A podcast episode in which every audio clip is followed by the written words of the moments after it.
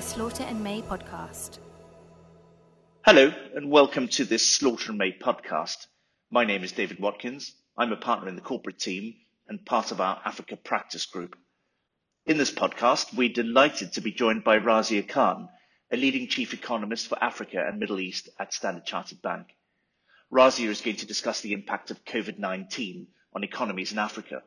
Razia will share her thoughts on how African nations are responding to the unprecedented economic crisis that we're facing, brought about by COVID, and how they will recover. Razia will be focusing on impacted sectors, policy response, growth opportunities, national debt, as well as touching on the impact of the oil and gas crisis. Razia is an expert in the field with over 2 decades of experience covering emerging and frontier markets. She's a very well-known commentator on the region. She provides regular updates to central banks, finance ministries, sovereign wealth funds, other institutional investors and corporates across the region. Razia is currently a trustee of both the Royal Africa Society and Save the Children UK. She's previously served on the WEF's Global Future Council on Migration and the Global Agenda Council on Poverty and Economic Development. She was named as one of the 100 most influential Africans in 2015 by New African magazine and the 100 Africa Economic Leaders by Institute Schwazil in 2017. Razia holds both BSc and MSc degrees in economics from the London School of Economics. And without further ado, over to Razia. Thank you. So, as we know, given the onset of the COVID-19 crisis, the world economy is facing its most challenging time since the Great Depression. We know that what we're seeing this year in terms of the severity of the downturn across developed, emerging and frontier markets alike outpaces even the scale of the contraction that we had experienced during the global financial crisis. And naturally, there's a lot of questioning, not only around the severity and how long lasting this downturn might be, but what recovery ultimately looks like. A few comments on this. At Standard Chartered, we believe that we might see something of a, for want of a better expression, a swoosh-shaped recovery. We note that the policy response, especially in developed countries where there has been so much more space for that policy response, unprecedented monetary easing, the amount of quantitative easing that we've seen from global central banks outpacing the balance sheet expansion that we had seen even following the global financial crisis. Because we assume that policy still has a great deal of potency, at some point, this must feed into a more broad-based recovery. But what we do know, and the IMF released updated forecasts for the global economy and many of the key economies as well just yesterday, what we do know is that this is going to be an incredibly difficult time. With many economies establishing lockdowns, that essentially serves as a deadweight loss. Economic activity, in a lot of instances, simply can't happen. We know that the year-on-year contraction is going to be very sharp. But there's a lot of focus, increasingly, on the part of economists on what the recovery trajectory looks like. And indeed, if we were to look to market behavior, markets being forward-looking, telling us a little bit about how global sentiment might be shaping up, there have been some encouraging aspects. The first is, of course, the belief still that policy settings do matter. The amount of fiscal easing that we have seen, especially in developed economies, the monetary easing alluded to earlier, eventually, as everyone gets back to work, as economies normalize to whatever extent possible, this is likely to provide a more conducive backdrop for the restoration of some growth. Of course, what we do think is highly likely is that we will see a multi-speed recovery in many instances. We also know that financial markets have generally reacted favorably to what we've seen initially in Asia, increasingly across Europe, as more economies come out of the lockdown. There are concerns around a potential second wave. This is still very unclear, still very uncertain. The nature of the underlying health trajectory given the pandemic, perhaps we shouldn't be assuming that it's all business as usual and back to business as usual very quickly. But in some instances, perhaps there is already this sense, reflected by the optimism that we've seen in financial markets, that the worst of this crisis is behind us. Now, for African markets, hit particularly hard by the weakness in commodity prices, by the significant capital outflows that we saw taking place over the course of March, the big question is when global risk sentiment stabilizes sufficiently for some calm to be restored to financial markets, for the inflows into these economies with the potential to be growing so much faster, for those to resume again. For now, of course, there is a great deal of uncertainty around the trajectory of COVID itself in the different African economies. We know from the numbers, and perhaps this has something to do with the level of testing as well, that South Africa has been hardest hit in terms of the incidence of COVID. But that's very difficult to separate out from the fact that South Africa has rolled out mass screening, a great deal more testing than many other economies, around 10 million, almost a fifth of its population already being either screened or tested for COVID. And of course, in a lot of the rest of the region, we simply don't see the means, the ability to put in place testing or even screening on that scale necessarily. So it's still very early days and everyone is looking at this. The World Health Organization has pronounced on it at various points.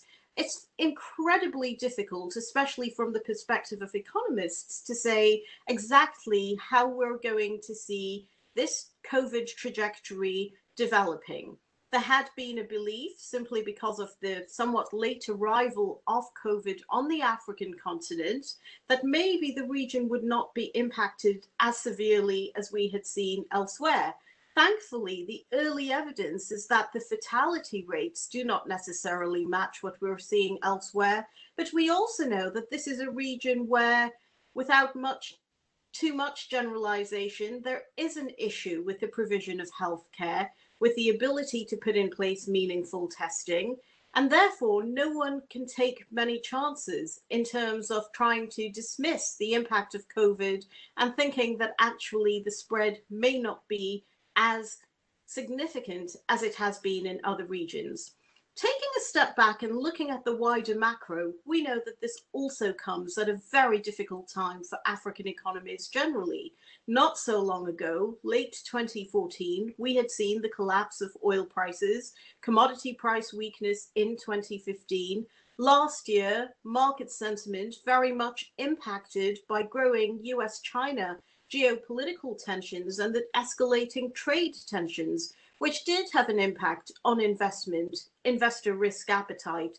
And of course, African markets are always impacted by those same global factors as well, notwithstanding the fact that these may not be the highest beta markets, as we call them, the most connected to what is happening in financial markets globally. We know that in terms of the real economy effects, given Africa's ongoing dependence on commodities in many instances, and this certainly holds true for the oil and gas economies, for the mining economies, it's very difficult to shrug off the impact of those geopolitical tensions on commodity prices. So for context setting, although many of you on this call will be well aware of the vast potential for African economies and the arguments for growth in the future, Africa is a young region, the demographics are favorable, there is a strong urbanization trend. We have seen evidence of the rise in productivity that accompanies that migration from rural areas to urban areas. We've seen the adoption of new technology that allows for productivity gains. We have seen the other attendant benefits of urbanization, including better financial inclusion, deeper financial access, all of this contributing to growth. None of those long-term positives necessarily go away, but we also need to reflect on Africa's growth performance in the recent past. For the oil producers in particular, they had barely recovered from the oil price shock in late 2014.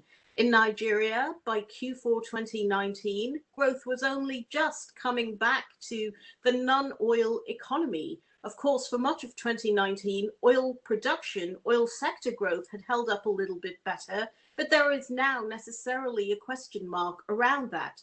For countries like Angola, Angola has not seen a single year of positive growth since being impacted by that decline in oil prices at the very tail end of 2014, meaning the economy has been contracting since 2015, every single year, despite the vast potential of its economy.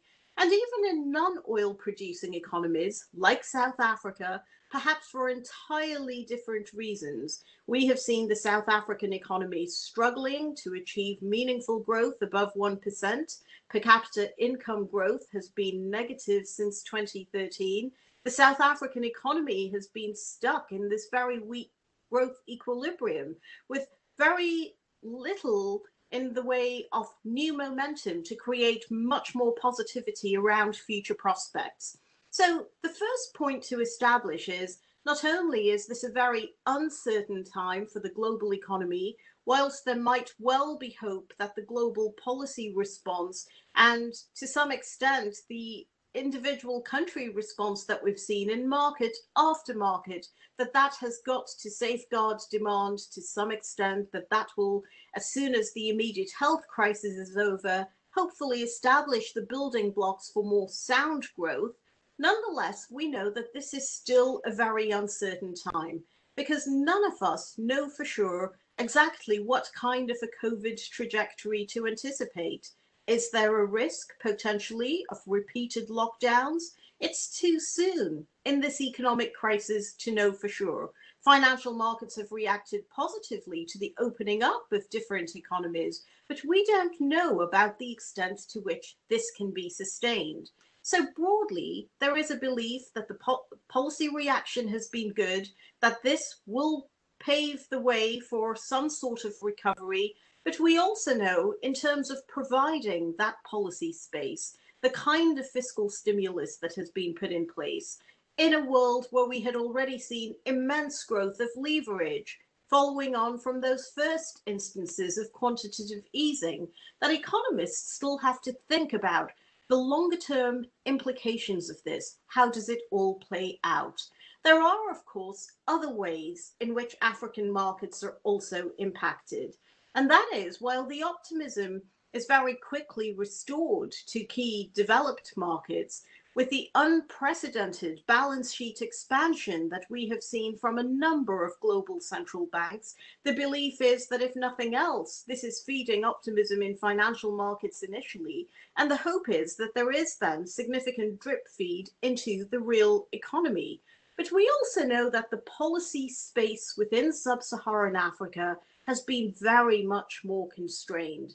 Not only have many of the region's commodity producers still been recovering from that initial commodity price downturn, and even they hadn't seen a restoration of more normal rates of growth, but even in non-commodity producing countries, such as Kenya, for example, rapid growth in the past, but alongside the accumulation of a great deal more public debt as different economies focused on the infrastructure gap, on putting in place the foundations for what might be stronger growth in the future. We also know that the global environment had in itself perhaps impacted different countries in terms of the fiscal policy choices. If we were to take a snapshot view of African countries, in very many instances, there had been significant fiscal deterioration. Larger and larger deficits had become the norm. We have in recent years seen a big enough buildup in public debt ratios. And the immediate focus for many governments with the onset of this crisis was not, is there going to be a lot of fiscal room? Can we put in place a lot more fiscal stimulus? But the medium-term focus was all about how to create more sustainability in the fiscal space, how to achieve fiscal consolidation, reduce those deficits, reduce debt levels, stop future investment from being crowded out. So if I were to summarize, I would say a very difficult, uncertain time for the global economy at this present moment. We all know that 2021 will likely see a technical bounce, given the severity of the downturn that we see in 2020. It would take some doing for 2021 to be as bad. Chances are it's going to be better everywhere. But the real question mark is around what lies beyond that. What does 2022 look like? What does 2023 look like? I would like to put it to you that this could still be Africa's big opportunity. In developed markets, we know the big concern is around the permanent loss of spare capacity. If you have a number of different economies at the very same time going into a severe recession, if you have that demand shock initially, but it very quickly translates into a supply shock as well, as a lot of spare capacity in the economy is permanently lost. And these being mature economies, there isn't necessarily that recognition that the growth momentum can come back that easily. Well, most sub-Saharan African economies in that sense are different, precisely because of what we spoke about early on.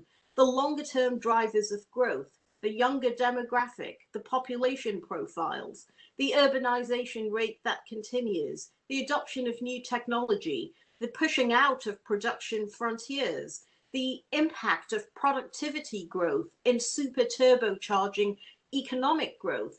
Many African economies are still fundamentally in sight of that, and therefore, compared to their more mature counterparts, perhaps less at risk of seeing a permanent loss in supply capacity from which it will be very difficult to recover.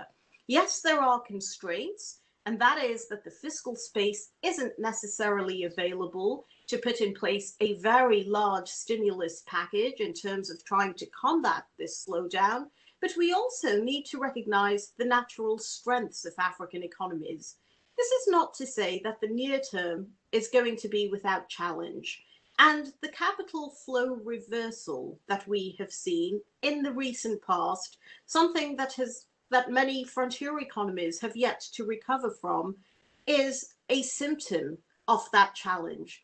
We know from past global crises, even though the severity of what we're seeing now is on a far greater scale than what had been seen around the time of the global financial crisis, we know that as much as risk sentiment recovers and markets start to do a little better, it can take a long, long time before we see new capital flows into emerging markets that are perceived as riskier, and longer still before we see those flows into frontier markets.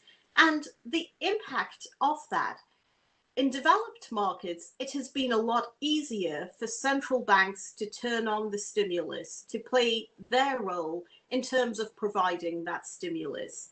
In the very near term, given the severity of the downturn, we have seen central banks across Africa putting in place easing measures as well. We know that interest rates have been cut in economies like Kenya, Uganda, Zambia as well, South Africa. We continue to see this in a lot of the region, but the policy space is more limited, simply because the lack of availability of new capital inflows does often create exchange rate pressures that can make reacting to the crisis with sustained easing that much more difficult. We also know that there has been significant supply chain disruption, and this has also complicated the policy response because it isn't entirely clear that inflation has been absent in all places with the onset of the slowdown. In Nigeria, the reaction to the COVID crisis, the closure of the land borders, the end of international travel for a short period of time, that was still sufficient to drive up inflation, driving food prices higher, a big component of the CPI baskets in Africa. So it is the case that not only is the fiscal room for policy stimulus that much more constrained within Africa, but the monetary room for meaningful economic stimulus is similarly constrained. In developed markets, especially those that enjoy reserve currency status, quantitative easing is a choice. For many African economies in the recent past, grappling with exchange rate depreciation, grappling with higher rates of inflation, where there really isn't a threat of sustained deflation despite the current weakness of demand, it isn't a choice at all. And this brings us on to the global debate about what can and what should be done for African economies.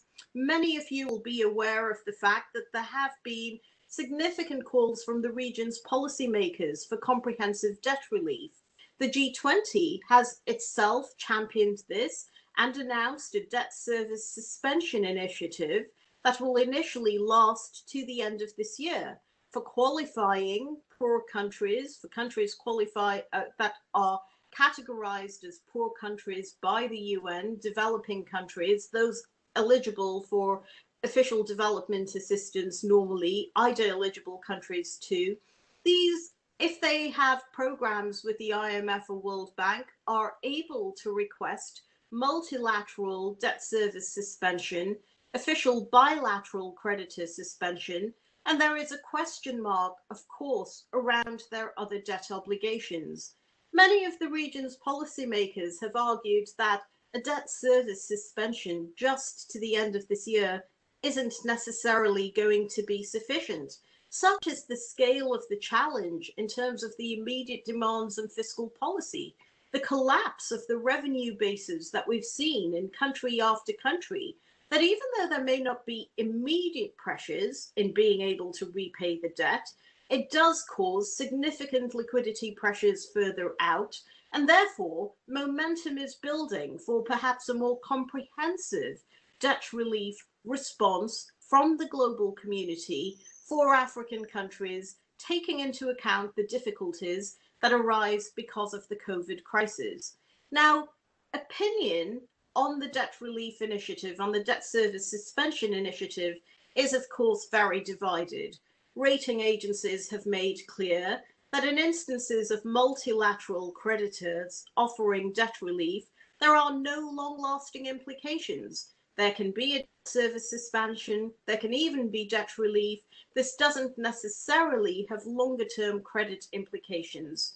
The difficulty is, as they see it, that many more developing countries have borrowed on more commercial terms in the recent past. And according to current rating criteria, if there is any risk that private creditors are invited to participate in the debt service suspension initiative, and that isn't seen as voluntary, then that could well have more severe rating implications. At this point, we do need to pause and look at the big picture. One of the successes of the development of African markets in the recent past was not just that more and more countries were able to tap international capital markets, were able to overcome the domestic financing constraint by tapping into that much wider pool, that much wider availability of capital from global investors, that this was able to play a significant role in terms of boosting infrastructure financing, the financing that many African countries needed to such a great extent to close that infrastructure gap, and therefore it played a big role in terms of driving economic growth as well. The question is, are those gains going to be lost potentially permanently because of the COVID crisis? Now, as we speak, there is still a lot of discussion around the preferred format of the global community response, given the weakness of healthcare provision in many African countries, given the limited fiscal space for any meaningful countercyclical stimulus, what would be in the best interests of the global community? We would argue that an increased SDR allocation, boosting the reserve assets of all countries, as was seen after the global financial crisis, may be a good way to do this. Of course, for a number of reasons, that has been rejected already. The US Treasury has said it's not the preferred option because if there were an increased SDR allocation, poorer countries would only get about 3% of that total allocation. The bigger G20 economies might get 70% of that allocation, and therefore the poor countries would not be benefiting proportionately at all relative to their need. Another issue, of course, is whether there can be a reallocation of the existing reserve assets of wealthier economies to the less wealthy economies. And that discussion is underway. But there's still a great deal of uncertainty. We know very little about the recovery from the COVID crisis, the underlying health crisis and its trajectory. And chances are, if actual situations within the region should worsen meaningfully, then a lot of these discussions are likely to gain new prominence towards the end of the year. So lots of unanswered questions still. What we do know is that the global economy likely needs the boost to demand that a restoration of growth in Africa can provide. African growth will ultimately be a boost to the rest of the world's prospects as well. It is in everyone's interest to see a prosperous Africa. But what we haven't yet seen is necessarily the degree of multilateral cooperation that would bring about the meaningful changes to the international financial architecture to safeguard this. And that is one issue.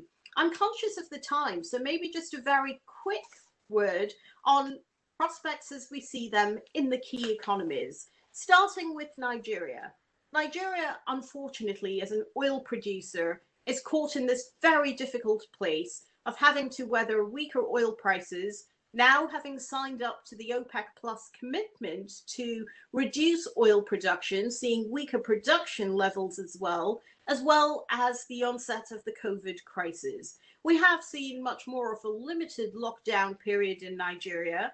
The authorities are more confident that perhaps a significant downturn can be averted simply because oil is just 10% of Nigerian GDP.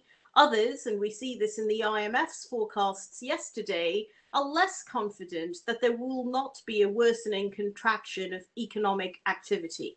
Nigeria needs to use this crisis to really push for diversification to emerge with a healthier growth base.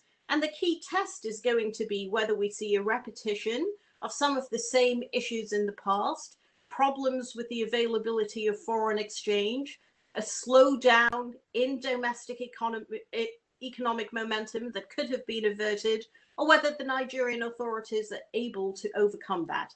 A quick word too on South Africa. Yesterday, South Africa produced its special adjustment budget. None of the assumptions produced as recently as the February budget really hold now.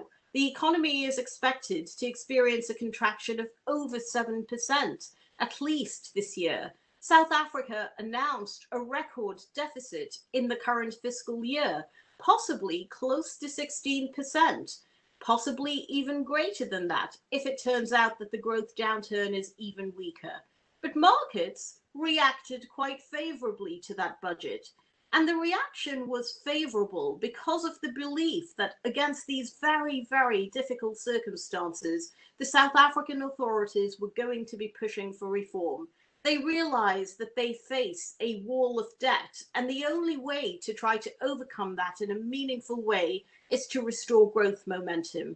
So the test is whether we see that reform being enacted between now and the October medium-term budget, whether we see concrete steps to try to limit the accumulation of new debt, and whether that creates the hope that the South African economy can break out of this place of great slowdown.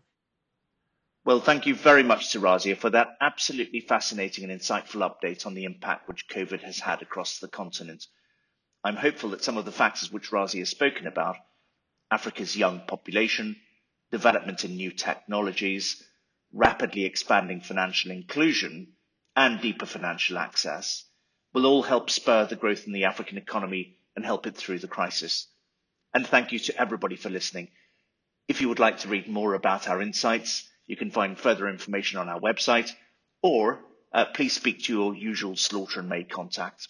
Thank you and goodbye. For more information on this topic, or to hear our other podcasts, please visit www.slaughterandmay.com. You can also subscribe to the Slaughter and May podcast on iTunes or Google Play.